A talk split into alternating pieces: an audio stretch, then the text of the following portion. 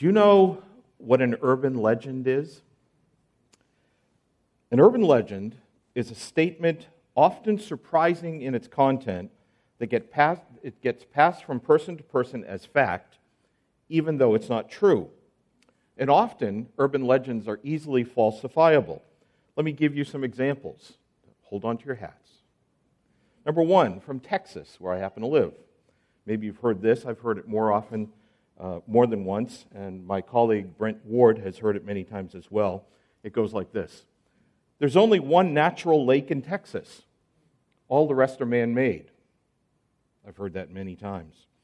This assertion is regularly made and believed by many, but it's not at all true and it's easily falsifiable.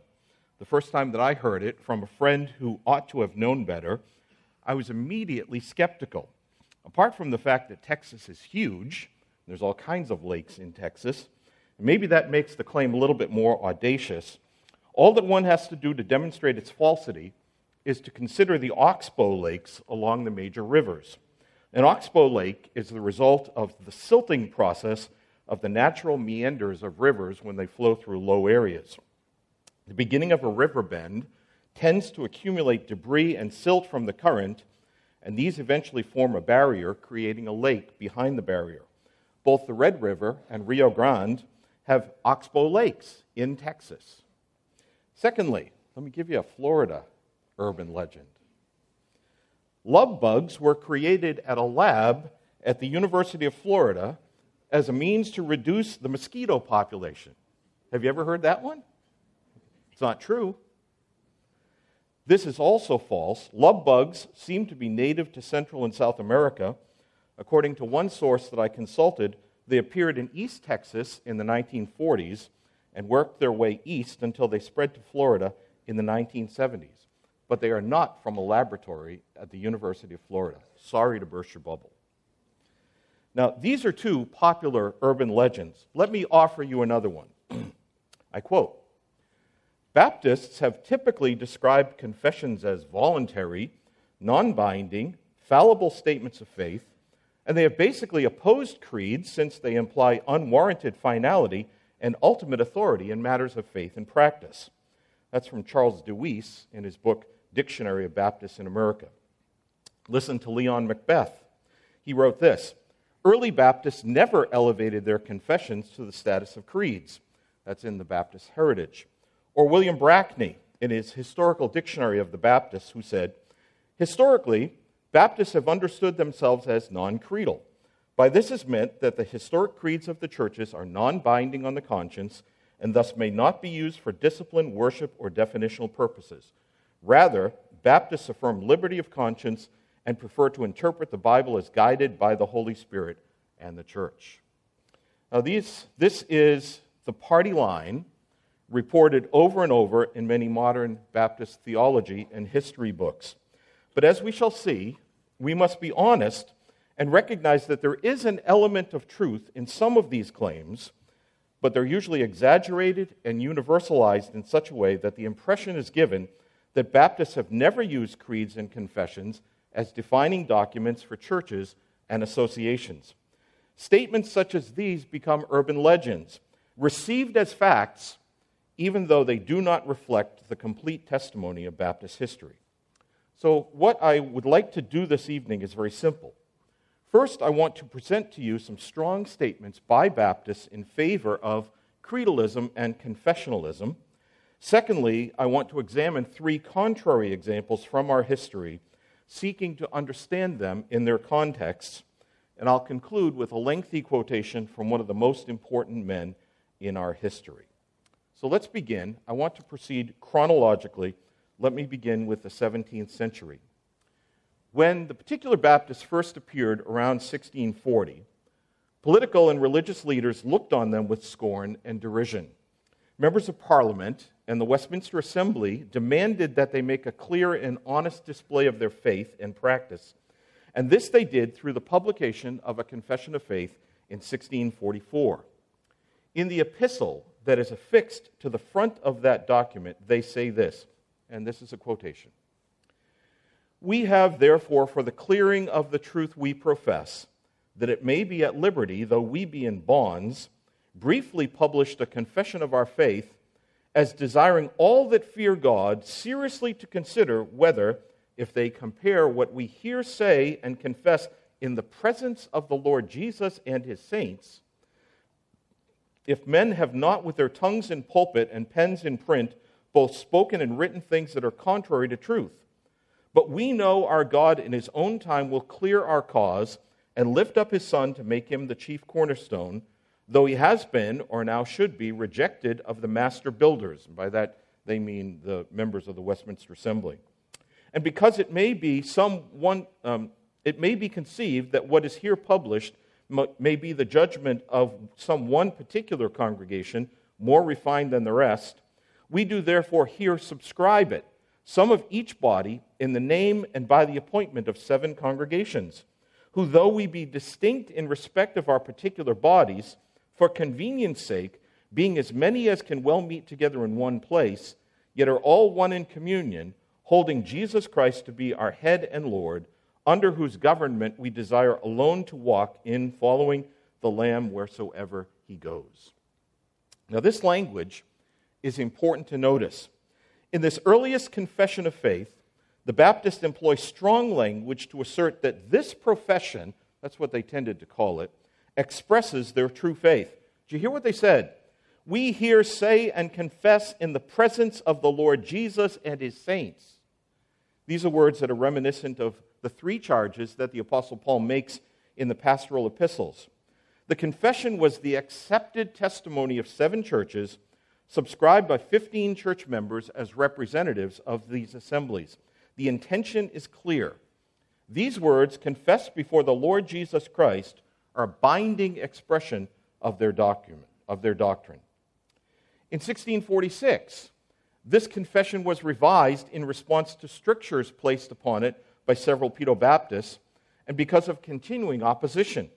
Its epistle is even more explicit in its intent. Let me read this one to you. To free ourselves and the truth we profess from such unjust aspersions that it may be at liberty, though we be in bonds, we have published a brief confession of our faith, which we conceive most void of contention in these sad and troublesome times. The thoughts of our hearts, as in the presence of God, we here declare, that it may appear to the consciences of them that fear God what wrong we suffer from some who have ability to cast mists and dark clouds which overshadow the glory of the truth and them, them that profess it. Jude 14 and 15. Unless this should be thought to be the judgment of some particular persons, this is done by the consent and appointment of seven congregations or churches in London, with the names of some of each of them subscribed in the behalf of the whole. And although we be distinct in our meetings for convenience, yet we are one in faith, fellowship, and communion, holding Jesus Christ for our head and lawgiver, under whose rule and government we desire to walk, and to follow the Lamb wheresoever he goes, that when our Lord and King shall call us to account, we may be found ready and worthy to be received into our Master's joy. And once again, while the sentiment is the same, the language is more direct. The Revised Confession declares that it is the thoughts of our hearts as in the presence of God. These are not ideas that are non binding on the conscience. Rather, they expressly indicate that the doctrines contained are their thoughts in the presence of God. They claim God as witness to the verity of these expressions of faith. Among the churches, they are one in faith and prepared to give an account to Christ their King on the last day. Now, I have a lot to cover, so I'm going to move forward very quickly to the next general confession that was issued by these particular Baptists three decades later. And there we read strong words. Now, this is from the epistle at the beginning of the 1689 confession though it was actually first published in 1677. Acknowledging their dependence upon the Presbyterian Westminster Confession of Faith of 1646 and the Congregational Savoy Declaration of 1658, the Baptists wrote this We did in like manner conclude it best to follow their example, that is, the example of the Congregationalists, in making use of the very same words with them both in these articles, which are very many wherein our faith and doctrine is the same with theirs. And this we did the more abundantly to manifest our consent with both in all the fundamental articles of the Christian religion, as also with many others whose orthodox confessions have been published to the world on behalf of the Protestants in diverse nations and cities, and also to convince all that we have no itch to clog religion with new words, but to readily acquiesce in that form of sound words which hath been in consent with the Holy Scriptures used by others before us. And then listen to this hereby declaring before God angels and men our hearty agreement with them in that wholesome Protestant doctrine, which with so clear evidence of Scriptures they have asserted.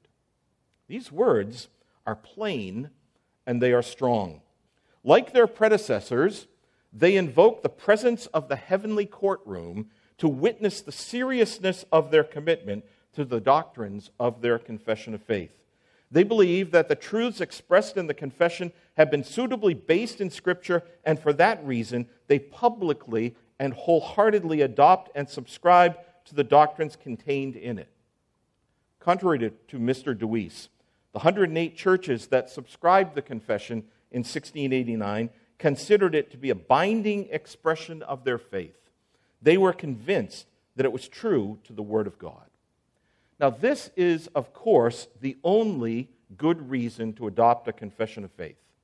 When it agrees with Scripture, when it clearly brings together truths expressed in God's Word, it is right, even necessary to adopt it, becoming the standard which defines the parameters of belief for the church or for an association. Because it is true to Scripture, it is received. Writing 75 years later, John Gill expressed this point very well. He said this Medicine, jurisprudence, or law, and every art and science are reduced to a system or body, which is no other than an assemblage or composition of the several doctrines or parts of a science. And why should divinity, the most noble science, be without a system? Evangelical truths are spread and scattered about in the sacred scriptures, and to gather them together and dispose of them in a regular, regular, orderly method surely cannot be disagreeable, but must be useful for the more clear and perspicuous understanding them, for the better retaining them in memory, and to show the connection, harmony, and agreement of them. Upon the whole, it seems, no ways incongruous with the sacred writings, but perfectly agreeable to them, that articles and heads of faith, or a summary of gospel truths, may be collected from them to declare explicitly our belief of them, to strengthen the faith of others in them, to show our agreement in them with other Christians in the principal parts of them, and to distinguish ourselves from those who oppose the faith once delivered to the saints. Now, this is exactly what the early Baptists were doing. They were collating various texts of Scripture in order to express the most important matters of Christian doctrine. They recognized that when Jude wrote of the faith once for all delivered to the saints, or when Paul wrote to the Romans in chapter 6 that they had been delivered to a form of doctrine, or to Timothy when he said, Hold fast the pattern of sound words you've heard from me, they knew that these apostles meant more than simply memorizing scripture texts. These and many more speak of the system of doctrine taught in God's Word. And this is what a confession seeks to do, and our fathers understood this fact. In 1680, a pastor named Hercules Collins from the Baptist Church meeting at Old Gravel Lane in London published a baptized version of the Heidelberg Catechism. No, it wasn't wet, that's just my figure of speech.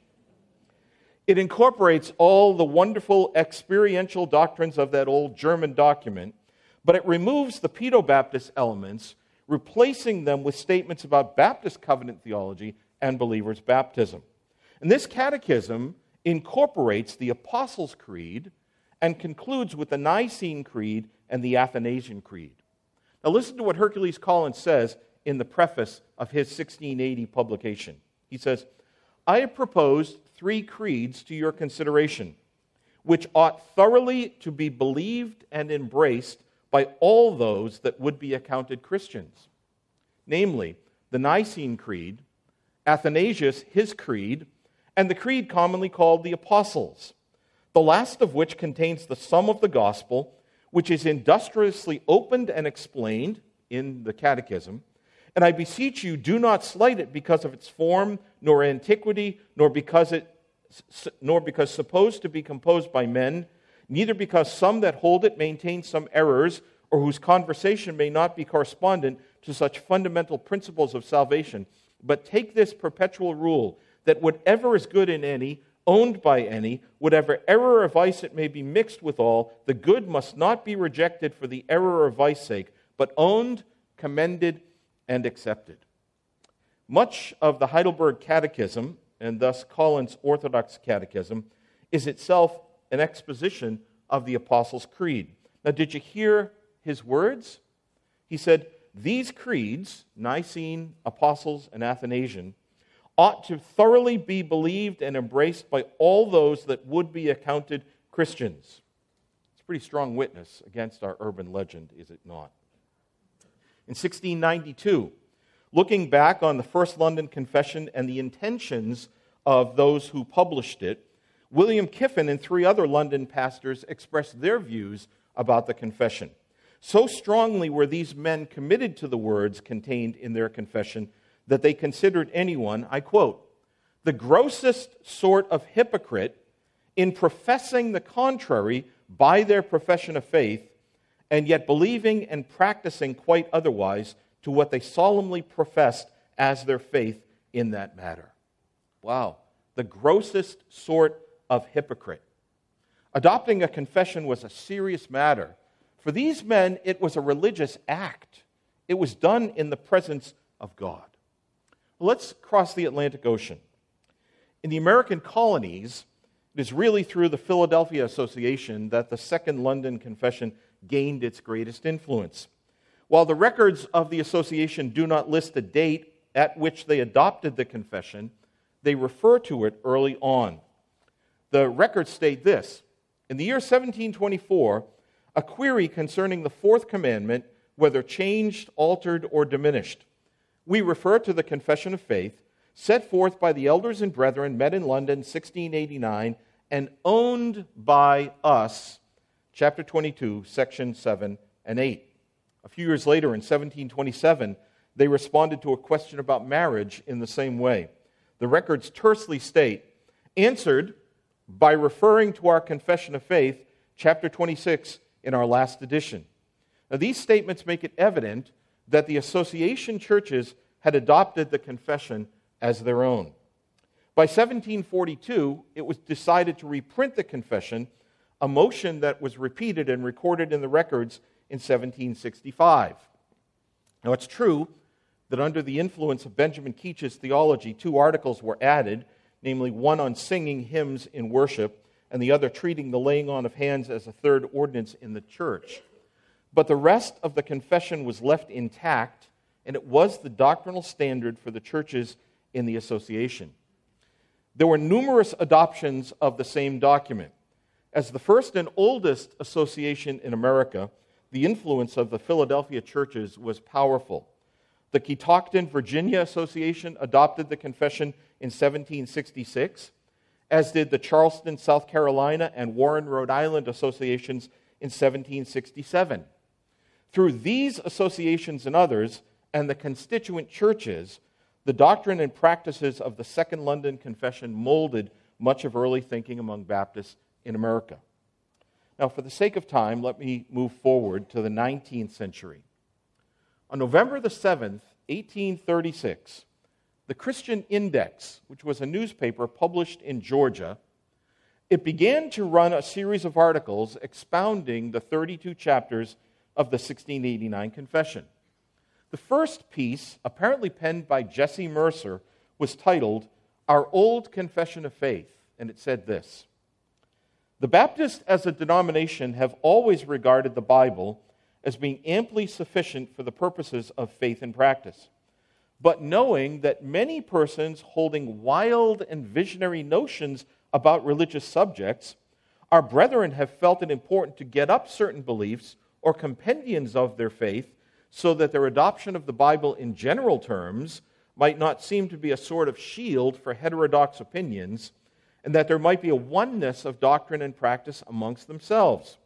These summaries of faith have generally been taken from the Old Confession, published in England first in 1643 and subsequently in 1689, adopted in America by the Philadelphia Association of Baptists in 1742 and by the Charleston Association in 1767. He goes on. Now, it has been a question in our mind why we regular Baptists throughout this whole country might not adopt this confession and by so doing have the articles of faith in every association exactly alike. For certainly, this venerable little book does contain the doctrines, systematically arranged, which are held by the old fashioned Calvinistic Baptists the world over. Why may we not, then, have a cheap edition of this most excellent compendium, numerous enough to furnish every family in America with a copy? Isn't that great? What wonderful words. And it's an important testimony because it demonstrates that among the Georgia Baptists, there were some who desired confessional Baptist theology to extend throughout the entire nation. Mercer understood that a confession was necessary for stating that one believes in the Bible without defining what that means and what it teaches opens the door to heterodoxy and perhaps even heresy. And I want you to remember this fact when we examine our final anti confessional incident. One more witness. Writing in 1881, William Cathcart, the editor of the Baptist Encyclopedia, said this In England and America, churches, individuals, and associations with clear minds, with hearts full of love for the truth, have held with veneration the articles of 1689. Now, these are only a selection of statements made by various Baptists spanning several centuries on both sides of the Atlantic, employing strong language expressing their commitment to historical creeds and sound confessions of faith. Despite the loud voices of anti confessionalists, there is ample evidence for the importance of these documents in our Baptist history. We haven't even mentioned the fact that several General Baptist documents similarly express commitments to creeds and confessions. Time simply doesn't permit us to look at them. Now, part two. Earlier I said we must be honest and recognize that there is an element of truth in some of the claims of the anti confessionalists. Now is the time to examine them. And so I have three examples from three centuries that I want to consider with you. These are the typical things that are cited by these authors if they bother to cite anything. The first is from colonial Virginia. It's generally recognized that two streams of Baptists were present in the colony in the 18th century. Around 1743, a group of Baptists in fellowship with the Philadelphia Association emigrated from Maryland to the northwestern part of Virginia. And these are called regular Baptists, regular being a term from the Latin regula, and it simply means rule. They held the Philadelphia Confession, adhering to the rule as developed by the Philadelphia churches. About a decade later, separate Baptists from New England appeared in the colony of Virginia. And these were considered to be new lights, the fruit of the Great Awakening. They were perhaps more enthusiastic than the regulars, more open, as they said, to movements of the Spirit as they perceived them, but also they were tinged with legalism. Robert Semple, the early historian of Baptists in Virginia, notes that they kept their distance from the regular Baptists because they were, I quote, more particular in small matters such as dress. The separates sought for and practiced a separation from worldly practices as they understood them. They thought that they saw these things in the regulars. In 1767, messengers from both groups met at Spotsylvania, Virginia. Robert Semple states that the separates, quote, expressed fears that the confession of faith adopted by the regulars might in time bind them too much, as there were some objectionable parts. It seems that the separates were more concerned with outward appearance than theological commitment. In 1783, John Williams proposed to the Separate Baptist General Association that a confession of faith should be adopted as a standard of principles. The messengers agreed to adopt the Philadelphia Confession, but with this statement To prevent its usurping a tyrannical power over the consciences of any, we do not mean that every person is to be bound to the strict observance of everything therein contained, nor do we mean to make it in any respect superior or equal to the Scriptures in matters of faith or practice. Although we think it the best human composition of the kind now extant, yet it shall be liable to alterations whenever the General Committee, in behalf of the association, shall see fit. Four years later, an attempt was successfully made to bring the separates and the regulars together. Under the leadership of Reuben Ford and John Leland, a debate over the propriety of adopting a confession of faith was held.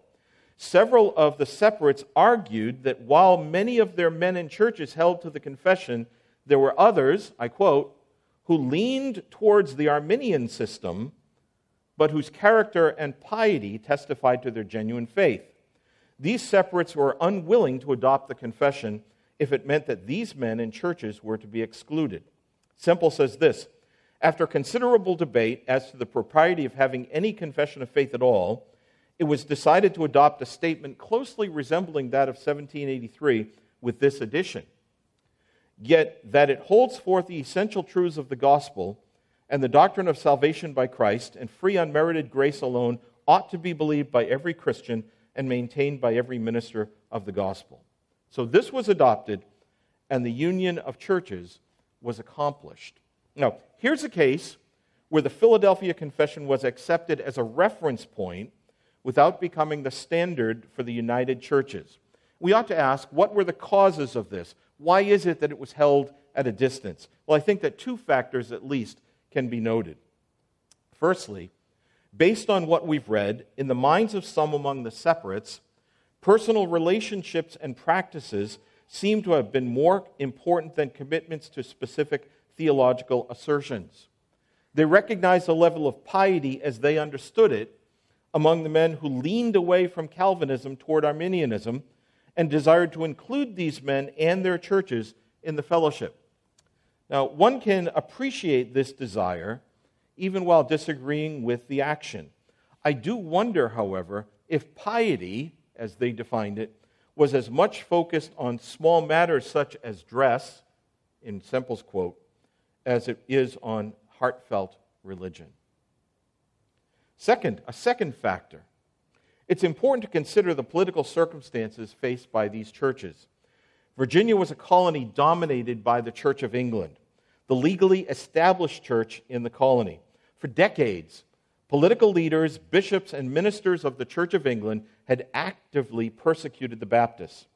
Many were jailed or forced to pay fines for their refusal to attend the Church of England parishes, but also for denying the contents of the Church of England's confession of faith, known as the 39 Articles.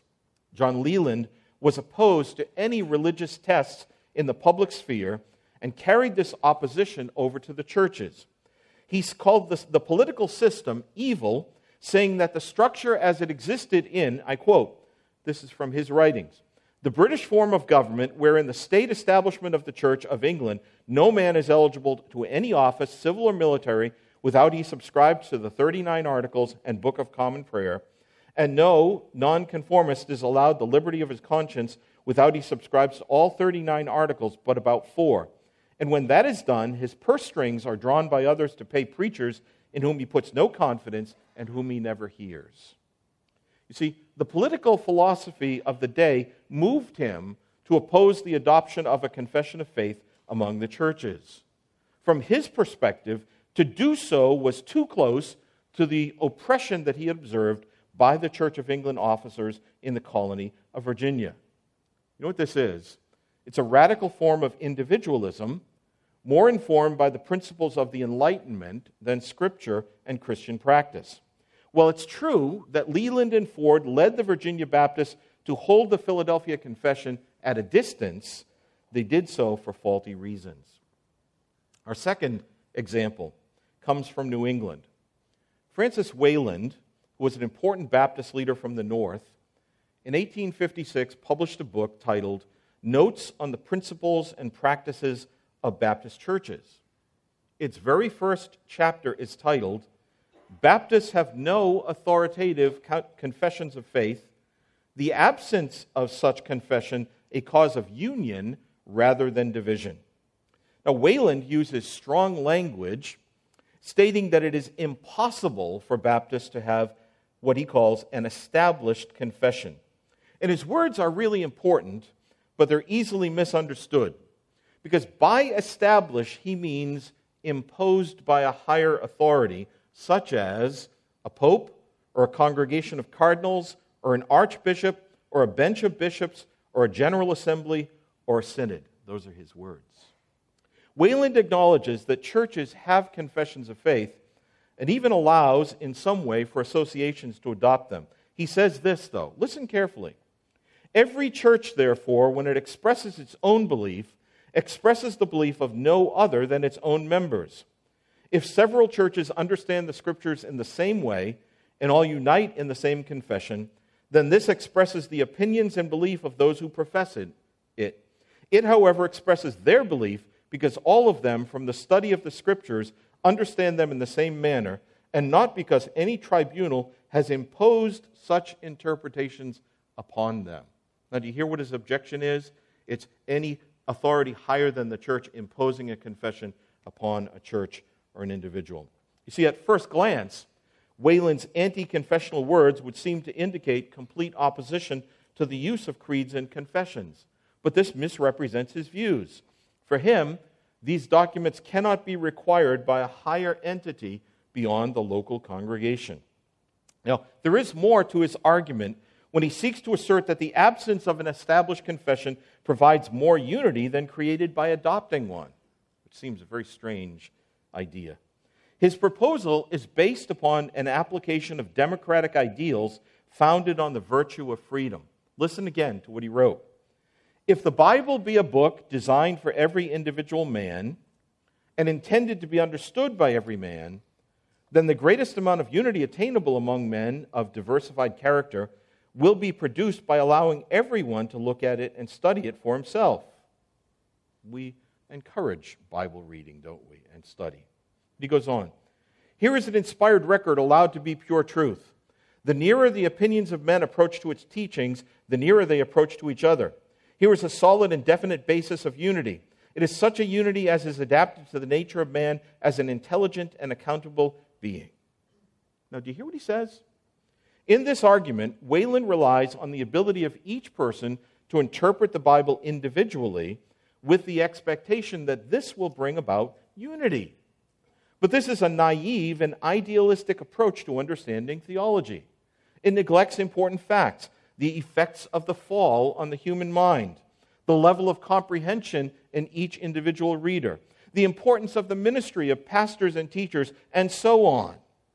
Maybe it's a misunderstanding of the doctrine of the perspicuity of Scripture. But in any case, Wayland's views more reflect an exaltation of the individual and his mind. And so, in some ways, his stance is even more radical than Leland's position. In the third place, let's consider an important incident from the 20th century. After the separation of Baptists North and South in 1845, the two groups followed different paths. The Southerners organized to, to, according to the convention or association plan, consolidating various ministries under one umbrella organization. The Northerners had long been opposed to this method. In fact, it was one of the background issues that separated North and South. They preferred the society method, which promoted separate single purpose entities, such as the American Baptist Foreign Mission Society, the American Baptist Home Mission Society, the American Baptist Publication Society, etc. And for 60 years, they followed this pattern and didn't organize into the Northern Baptist Convention until 1907. No confession of faith was adopted at this time. There was no doctrinal standard beyond the advocacy of believers' baptism and a general acknowledgement of historic Christian doctrines. In 1911, the Free Will Baptist churches merged into the Northern Baptist Convention. But this gentleman's agreement was insufficient as conservatives became increasingly aware of the acceptance and promotion of what they called modernist theology in the denominational schools. Colgate, University of Chicago Divinity School, Crozer Seminary, these were all Baptist schools. Likewise, known modernists were allowed to participate in the National Convention meetings. In 1919, Harry Emerson Fosdick was the keynote speaker at the Northern Convention. The conservatives in the convention were deeply disturbed, controversy was brewing, there was no theological means to examine individuals and promote orthodoxy. And so at the 1922 convention, William B. Riley from Minneapolis stood to move that the convention adopt the New Hampshire Confession of 1833 as its doctrinal standard. There was a floor debate. And in the ensuing debate, a man named Cornelius Woelfkin, who was pastor of the progressive Park Avenue Baptist Church in New York City, stood to propose an alternative motion. This was his motion that the Northern Baptist Convention affirmed that the New Testament is an all sufficient ground for Baptist faith and practice, and they need no other statement. After a lengthy and sometimes heated debate, Woelfkin's motion was adopted. It was the New Hampshire Confession versus the New Testament. And the New Testament won, or better, the New Testament lost in that decision. In this case, the appeal to the New Testament sounded spiritual, but it was nothing more than a nefarious ploy to allow unbelief to triumph in the churches. Who could argue against the New Testament? But the matter was really over the interpretation of the New Testament. Because theological liberals often affirm their love for and commitment to the New Testament and assert that creeds and confessions are human documents imposed on Scripture. By rejecting their adoption and usefulness, the door is open for all sorts of heterodox and heretical doctrines. The history of the church is full of examples of this tactic, and the result is never positive. In fact, if you know anything about what's now called the American Baptist Churches USA, you can see what happened as a result of this decision. Jesse Mercer understood this in 1833 when he wrote in the Christian Index. The subsequent history of the Northern Baptist Convention exemplifies the terrible effects of this action. I said earlier that there's a grain of truth in the urban legend promoted by some Baptist authors about Baptists and confessions. Here's the grain of truth some Baptists have refused to adopt creeds and confessions. The reasons, however, in the cases we have considered, more reflect the emerging American cultural milieu or the dishonest plots of unbelieving theologians than they do careful and articulate thought. When examined one by one, these illustrations lose their power. To the contrary, there are many examples of Baptists adopting and subscribing creeds and confessions. Please remember this there are many natural lakes in Texas. Love bugs hail from Central and South America, and confessionalism has a long and noble history among Baptists.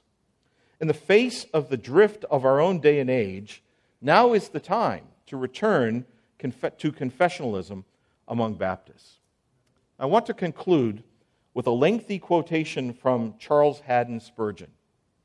In a sermon that was preached at the Metropolitan Tabernacle in 1871, while expounding Song of Solomon 6 4, which says this Thou art beautiful, O my love, Tirzah, comely as Jerusalem, terrible as an army with banners he proclaimed this. Now, I, I thought a long time about reducing this to make it briefer, but I just couldn't cut out anything that he said. It all fits together. So bear with me as I read this long quotation.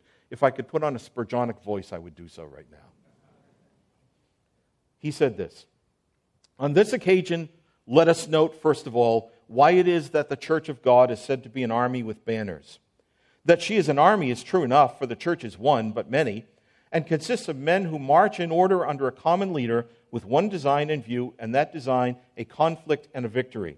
She is the church militant here below, and both in suffering and in service, she is made to prove that she is in an enemy's country.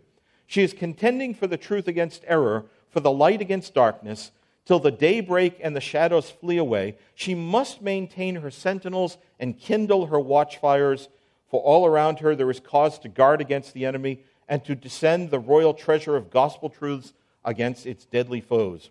But why an army with banner? Is not this, first of all, for distinction? How shall we know to which king an army belongs unless we can see the royal standard?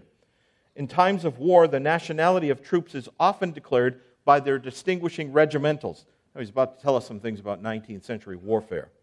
The gray coats of the Russians were well known in the Crimea, The white livery of the Austrians was a constant eyesore in the bygone days to the natives of Lombardy. No one mistook the black Brunswickers for French guards or our own hussars for Garibaldians. Quite as effectively, armies have been distinguished by the banners which they carried. As the old knights of old were recognized by their plume and helmet and escutcheon, so an army is known by its standard and national colors. The tricolor of the French readily marked their troops as they fled before the terrible black and white of the German army. The Church of Christ displays its banners for distinction's sake. It desires not to be associated with other armies or to be mistaken for them, for it is not of this world, and its weapons and its warfare are far other than those of the nations. God forbid that followers of Jesus should be mistaken for political partisans or ambitious adventurers. The church unfolds her unfurls her ensign to the breeze that all may know who she is and whom she serves. This is of the utmost importance at the present when crafty men are endeavoring to palm off their inventions. Every Christian church should know what it believes and publicly avow what it maintains. It is our duty to make a clear and distinct declaration of our principles that our members may know to what intent they have come together and that the world also may know what we mean. Far be it from us to join with the broad church cry and furl the banners upon which our distinctive colors are displaced. We hear on all sides great outcries against creeds. Are these clamors justifiable? It seems to me that when properly analyzed, most of the protests are not against creeds, but against truth. For every man who believes anything must have a creed, whether he write it down and print it or no. Or if there be a man who believes nothing or anything or everything in turns, he is not a fit man to be set up as a model. Attacks are often made against creeds because they are a short, handy form by which the Christian mind gives expression to its belief.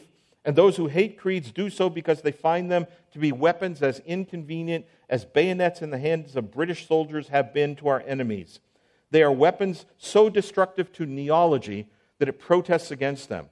For this reason, let us be slow to part with them let us lay hold of God's truth with iron grip and never let it go. After all, there is a Protestantism still worth contending for, there is a Calvinism still worth proclaiming, and a gospel worth dying for.